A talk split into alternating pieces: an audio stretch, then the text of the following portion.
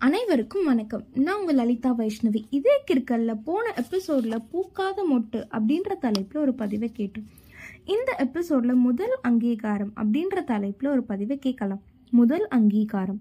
ஈரைந்து திங்கள் சுமந்தவளின் முதல் அங்கீகாரம் மழலை அம்மா என்றழைப்பது. நடைப்பயில விரல் ஈந்த தந்தையின் முதல் அங்கீகாரம் சான்றோர் அவையில் பிள்ளையின் வீர நடை காண்பது. நல்லறிவு புகட்டிய ஆசானின் முதல் அங்கீகாரம் சீடன் தன் வழியில் மிளிர்வதைக் காண்பது.